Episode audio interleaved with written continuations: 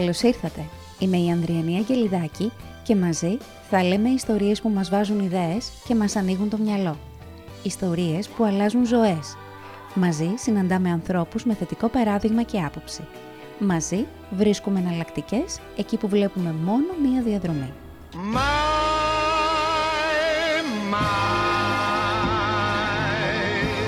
Σε ευχαριστώ καταρχάς που είσαι εδώ σήμερα. Πώς είσαι? Εγώ ευχαριστώ πάρα πολύ για την πρόσκληση. Είμαι πολύ καλά. Κουρασμένος, γιατί μου περιγράφεις ένα πρόγραμμα, πρωταθλητή πρόγραμμα, που είναι πολύ απαιτητικό. Κουρασμένος, ναι, σωματικά ναι, είμαι κουρασμένος και όλοι οι πρωταθλητές νομίζω, αλλά έτσι ζούμε και το έχουμε συνηθίσει. Βλέπεις όμως ότι μέσα από αυτή την πορεία, μέσα από αυτή την πολλή κούραση, μέσα από αυτόν τον κόπο, απολαμβάνεις τους καρπούς μάλλον αυτής της προσπάθειας. Δηλαδή έχεις μια εξέλιξη στο άθλημά σου, που είναι κάτι παραπάνω από ικανοποιητική. Καλά έχω καταλάβει, δεν έχω καταλάβει ότι τα πας πάρα πολύ καλά. Ναι, δόξα τω Θεώ, όλα κυλάνε πολύ καλά. Η συνεργασία μου με τον Σωτήρι είναι τρομερή. Έχουμε κάνει πάρα πολλά πράγματα μαζί σε πολύ μικρό χρονικό διάστημα και συνεχίζουμε με τον ίδιο δυναμισμό. Είσαι με τον Σωτήρι πόσα χρόνια? Είμαστε με τον Σωτήρι μαζί συναθλητές τα τελευταία 3 χρόνια.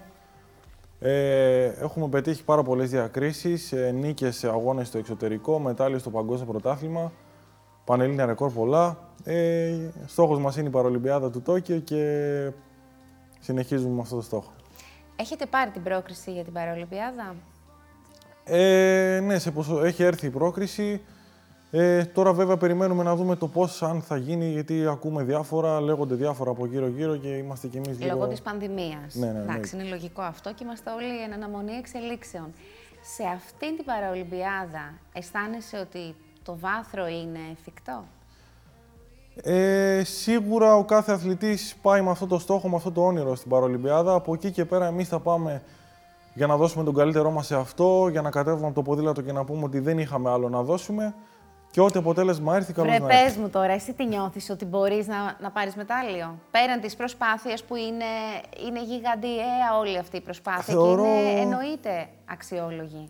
Θεωρώ ότι μπορούμε, ναι, δεν μας λείπει κάτι, έχουμε τις δυνατότητες και από εκεί και πέρα θα πάμε και ό,τι έρθει θα έρθει project. Είναι πολύ σημαντικό. Ναι, είναι πολύ σημαντική και η προσπάθεια και όλη η διαδρομή, αλλά νομίζω ότι πας με άλλο αέρα όταν ξέρεις ότι μπορείς να διεκδικήσεις ένα μετάλλιο. Πιέζεις και λίγο διαφορετικά τον εαυτό σου, έτσι δεν είναι? Σίγουρα, ναι, εννοείται. Το άγχος βέβαια είναι μεγαλύτερο, αλλά από εκεί και πέρα υπάρχουν πολλοί παράγοντες που παίζουν ρόλο στο αν θα έρθει ένα μετάλλιο. Από ένα λάστιχο πάνω στο ποδήλατο μέχρι και τους αντιπάλους. Οπότε εμείς, ο σκοπός μας είναι να πάμε στην καλύτερη δυνατή μας κατάσταση. Το ίδιο θα είναι και οι αντίπαλοι μας. Οπότε από εκεί και πέρα όλα θα φανούν στο χρονόμετρο στο τέλος. Το άγχος πώς το διαχειρίζεσαι στη ζωή σου? Το άγχος πώς το διαχειρίζομαι? Με πολλή συγκέντρωση.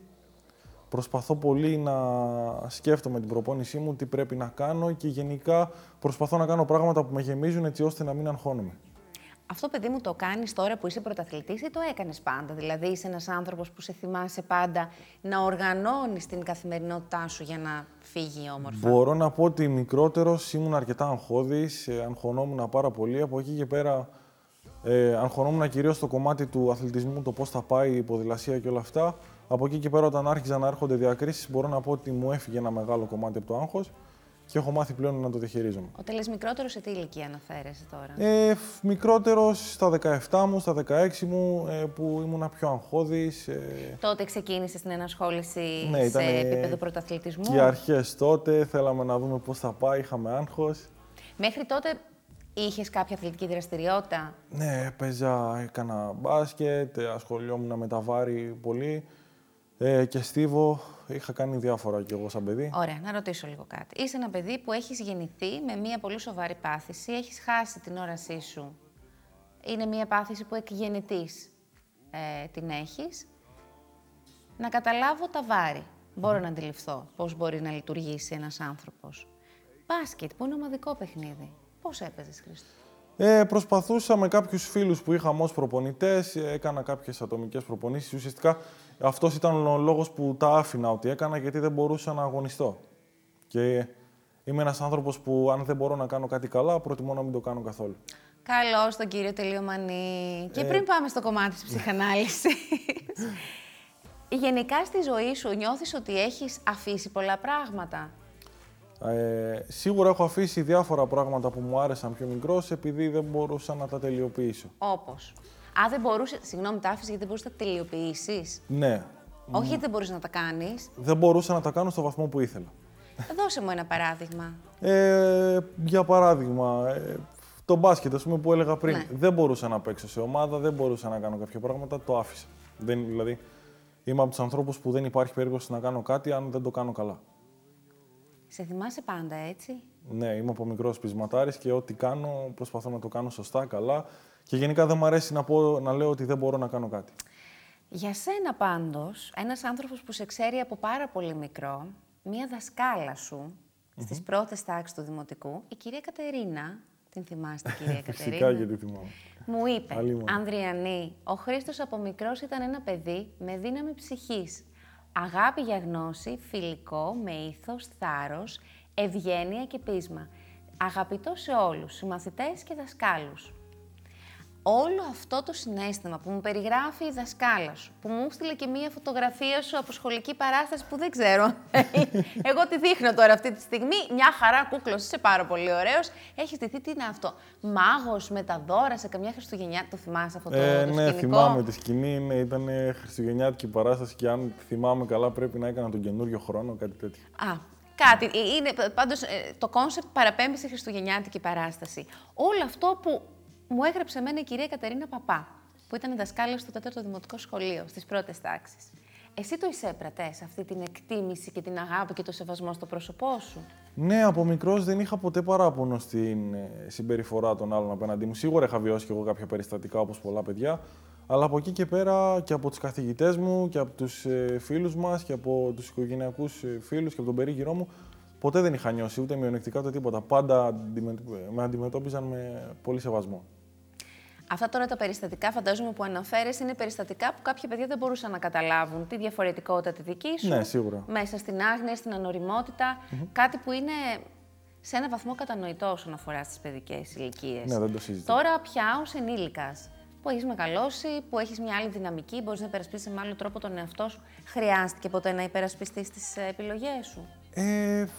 Δεν έχει. Δηλαδή, μπροστά μου δεν έχω ακούσει κάτι ενάντια στις επιλογές μου. Τώρα από εκεί και πέρα, σίγουρα πίσω από τον άλλο λέγονται πολλά. Αλλά καλά, αυτό για όλους μας. Από εκεί και πέρα, μπροστά μου δεν έχω ακούσει κάτι για να έρθω σε αντιπαράθεση με κάποιον. Θεωρείς ότι, εάν για παράδειγμα είχες την όρασή σου, θα έκανες άλλες επιλογές στη ζωή σου? Δεν ξέρω πώς θα μου έβγαινε. Ναι, ίσως να μην έκανα καν ποδήλατο. Δεν ξέρω πώς θα ήταν όλο αυτό.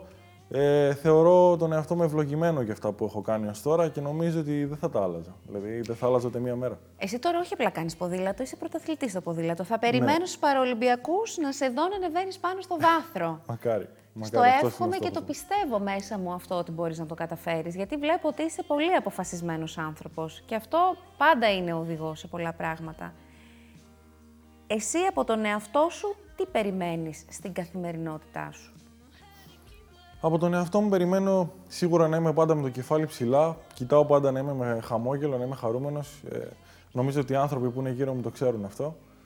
Από εκεί και πέρα θέλω να είμαι υγιής και εγώ και η οικογένειά μου και οι φίλοι μου και όλοι, να προχωράμε μπροστά και εννοείται και θέλω και διακρίσεις το ποδήλατο, εντάξει, αν πω ότι δεν θέλω είναι ψέμα. Έχει πολύ κούραση όλο αυτό που κάνεις. Γιατί είσαι αθλητής επιδόσεων, δεν κάνεις απλά ποδήλατο να περάσει η ώρα σου. Έχεις σκεφτεί, έχει έρθει ποτέ η στιγμή που είπες ότι δεν μπορώ να το κάνω αυτό, δεν μπορώ να το ξετρέξω άλλο? Σίγουρα, επειδή οι προπονήσεις μας είναι πολύ βαριές, μπορεί να φτάσει σε κάποια προπόνηση να πεις τι κάνω εγώ, δεν το ξανακάνω. Αλλά την επόμενη μέρα ξυπνάς και όλα καλά και ξανακαβαλάς το ποδήλατο και συνεχίζεις να σπριντάρεις. Από εκεί και πέρα, σίγουρα και εγώ και πολλοί αθλητές, ειδικά στην ποδηλασία, έχουμε σκεφτεί το να σταματήσουμε την καριέρα μας, γιατί δυστυχώς δεν υπάρχει και ανάλογη βοήθεια στο να μπορέσουμε να κάνουμε σωστά αυτό που κάνουμε. Τι εννοείς, δεν υπάρχει χρηματοδότηση? Ναι, δεν υπάρχει η ανάλογη βοήθεια από τους από πάνω που είναι υπεύθυνοι για αυτά. Τώρα, βέβαια, με την νέα κυβέρνηση υπάρχει φως στο τούνελ, βλέπουμε μεγάλες αλλαγές, δόξα τω Θεώ, υπάρχουν βοήθειες. Από εκεί και πέρα, σίγουρα χρειάζεται πολύ δρόμο ακόμα, θέλει πολλή δουλειά για να μπορέσουμε κι εμείς να είμαστε εισάξιοι με τους αντιπάλους μας στο εξωτερικό και σε μπάτζετ και σε εξοπλισμό και στα πάντα. έτσι ώστε να μπορέσουμε κι εμείς να είμαστε ακόμα πιο ανταγωνιστικοί. Φαντάσου δηλαδή τι θα κάνατε εσύ και οι συναθλητές σου, που κι αν έχουμε δει διακρίσεις από το κομμάτι της ποδηλασίας, αν έχουμε δει από την ομάδα του Γιώργου του Βαρβεράκη οι αθλητές να ανεβαίνουν στο βάθρο και να φέρνουν μετάλλια, τι θα κάνατε εάν είχατε όλη αυτή τη στήριξη που έπρεπε, αν είχατε τα καλύτερα ποδήλατα του κόσμου, τις καλύτερες εγκαταστάσεις για να προπονήσετε. Εσείς τώρα πού προπονείστε? Εμείς, εγώ με τον Σωτήρι, κυρίως που κάνουμε μόνο πίστα, αναγκαστικά βρισκόμαστε στο ποδηλατοδρόμιο στην Αθήνα και κάνουμε τις προπονήσεις μας εκεί. Το χειμώνα με μείον μέσα στην πίστα και το καλοκαίρι με 40+. Και όμως τα καταφέρνετε. Ναι, νομίζω ότι με την ελληνική ψυχή, με το πείσμα που μας διατρέχει, πάμε καλά και τους κερδίζουμε. Αρκεί αυτό μόνο, βρε εσύ? Δεν αρκεί. Η ψυχή και το πείσμα. Σίγουρα σε πάνε μέχρι ένα σημείο, από εκεί και πέρα κι εμείς θέλουμε μία παραπάνω βοήθεια έτσι ώστε να κάνουμε παραπάνω πράγματα. Γιατί οι δυνατότητες υπάρχουν, το ταλέντο υπάρχει. Από εκεί και πέρα θέλουμε κι εμείς τη στήριξή μας για να μπορέσουμε να ανέβουμε ψηλότερα. Αυτό είναι μία δουλειά. Τώρα, αυτό για σένα είναι η δουλειά σου, είναι η ζωή σου. Είναι κάτι που μπορείς να κάνεις μέχρι πότε?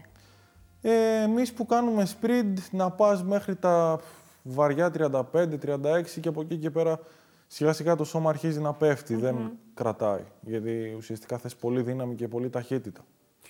Ναι, τώρα είναι κάτι που είναι πολύ απαιτητικό, οπότε είσαστε στα ανάλογα κούρσα, ας πούμε. Ναι. Πρέπει να τα δώσετε όλα μέσα. Είναι μέχρι συγκεκριμένο χρονικό διάστημα. Μετά τι σκέφτεσαι? Εάν σκέφτεσαι, βέβαια είναι πολύ νωρίς ακόμα. Ναι, είμαι ακόμα 21, αλλά παρόλα αυτά θα ήθελα να δω τον εαυτό μου είτε ως προπονητή, είτε να μπορέσω να φέρω κι άλλα παιδιά στο χώρο. Γιατί αυτό που ζούμε εμείς είναι κάτι το υπέροχο, είναι κάτι το μαγικό παρόλη την κούραση που έχει.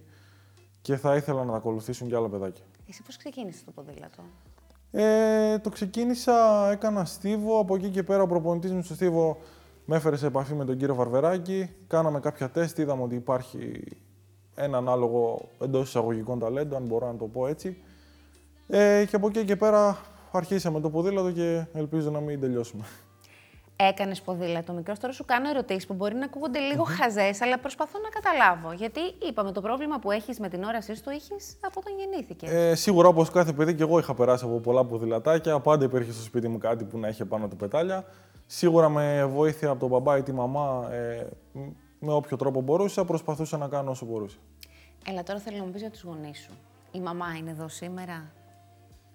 Να τον χαίρεστε. Συγγνώμη που διακόπτω τη συζήτηση και κάνω κουβέντες με τη μαμά. Πες μου για αυτή τη σχέση. Θέλω να μου περιγράψεις, αφού δεν έχω τη μαμά να μου πει πώς αποφάσισε να σε μεγαλώσει, να μου περιγράψεις εσύ όλη αυτή τη διαδικασία μέχρι σήμερα. Για να έχω εγώ απέναντί μου τον Χρήσο στα 21 του, να μου μιλάει με τέτοια ωριμότητα, με τέτοια εμπιστοσύνη στις δυνάμεις του και στον εαυτό του, αλλά και την ίδια ώρα είσαι και προσγειωμένος. Θυμήσου και πες μου, τι σου λέγανε οι γονείς σου, τι θυμάσαι να σου λένε εκεί στα αυτή, κάθε μέρα, από μικρό? Από μικρό σίγουρα είχα την προσοχή τους όλοι πάνω μου, ειδικά μέχρι τα πέντε μου έτη που μετά ήρθε στη ζωή και η αδερφούλα μου μικρή. Πάντα με βοηθούσαν, πάντα με στήριζαν, ακόμα το κάνουν. Χωρίς αυτούς δεν θα ήμουν καν εδώ τώρα να μιλάμε μαζί. Δεν θα ήμουν καν ένας παγκόσμιος πρωταθλητής, θα ήμουν απλά ένα παιδί που, όπως όλα τα άλλα, και θα έκανα. Δεν ξέρω κι εγώ καν τι θα έκανα βασικά, για να πω την αλήθεια.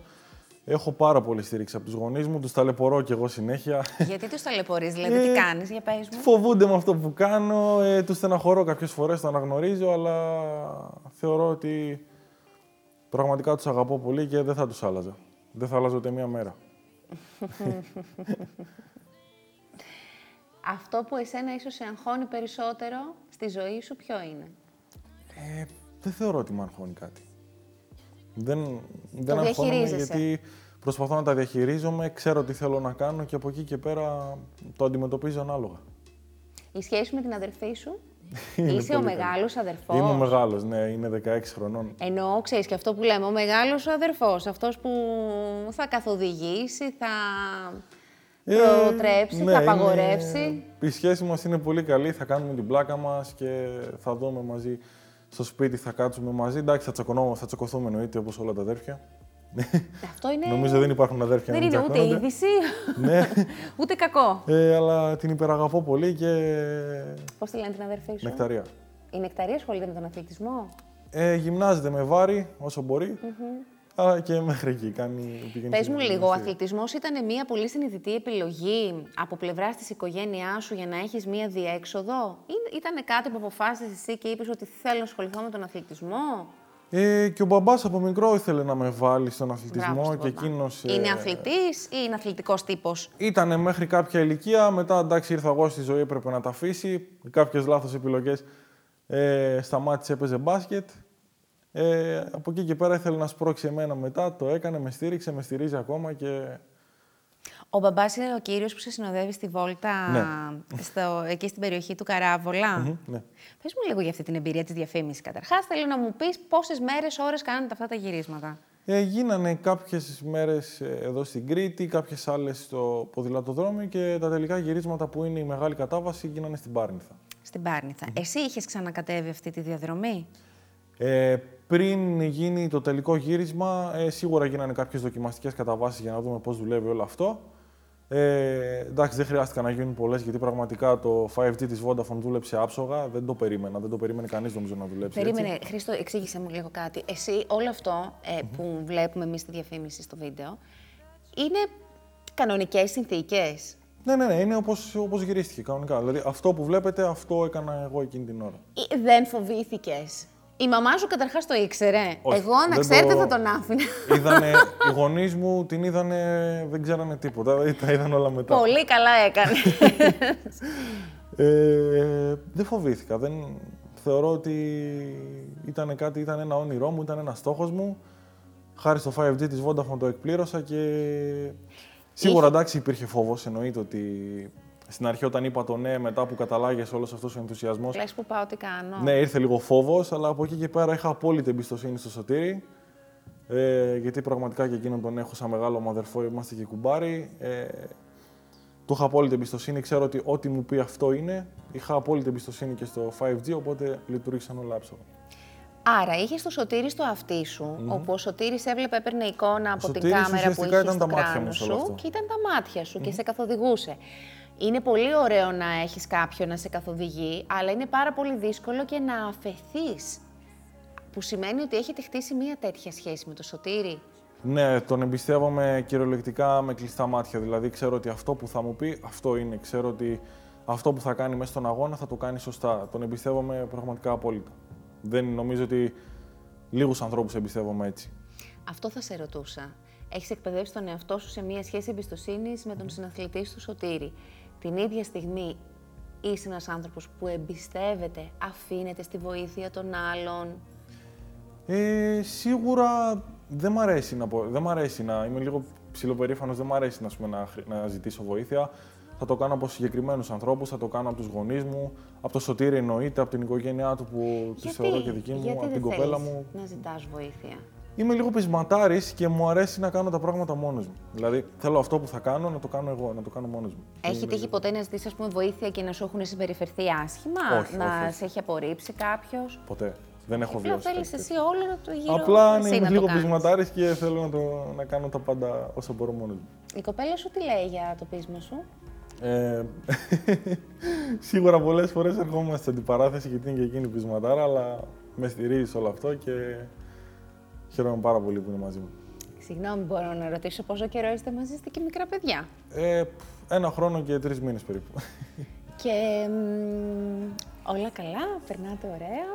Ναι, όλα καλά, όσο δεν την ταλαιπωρώ και εκείνη όπως ταλαιπωρώ όλους τους άλλους που είναι γύρω μου. Γιατί τι είναι ταλαιπωρία? Με τα ταξίδια που έχω, με τα πάνω κάτω, με το να λείπω πολλές ώρες, με τις προπονήσεις, γιατί κακά τα ψέματα είναι και λίγο επικίνδυνο αυτό που κάνουμε, ειδικά όταν είμαστε στον δρόμο, ειδικά εδώ στην Κρήτη. Αλλά... Κάνετε προπονήσεις έξω. Να σου πω, αυτό είναι το μυστικό της επιτυχίας σε μία σχέση. Να μην είναι πολύ πολύ μαζί. Κατάλαβες? Το πολύ μαζί σκοτώνει. Οπότε όσο πιο αραιά συναντιέστε, τόσο το καλύτερο. Θα το δείτε μελλοντικά. Αυτό σας εύχομαι, αν θέλετε τέλος πάντων, να είστε για πολλά πολλά χρόνια μαζί. Πες μου λίγο για τις προπονήσεις αυτές στον δρόμο. Το βλέπουμε, για μας εδώ τους κριτικούς είναι μία κλασική εικόνα οι ποδηλάτες μας βλέπετε στον δρόμο. Ναι, είναι πολύ επικίνδυνο. Σίγουρα το ιδανικό θα ήταν να υπάρχει ένα ποδηλατοδρόμιο στην Κρήτη.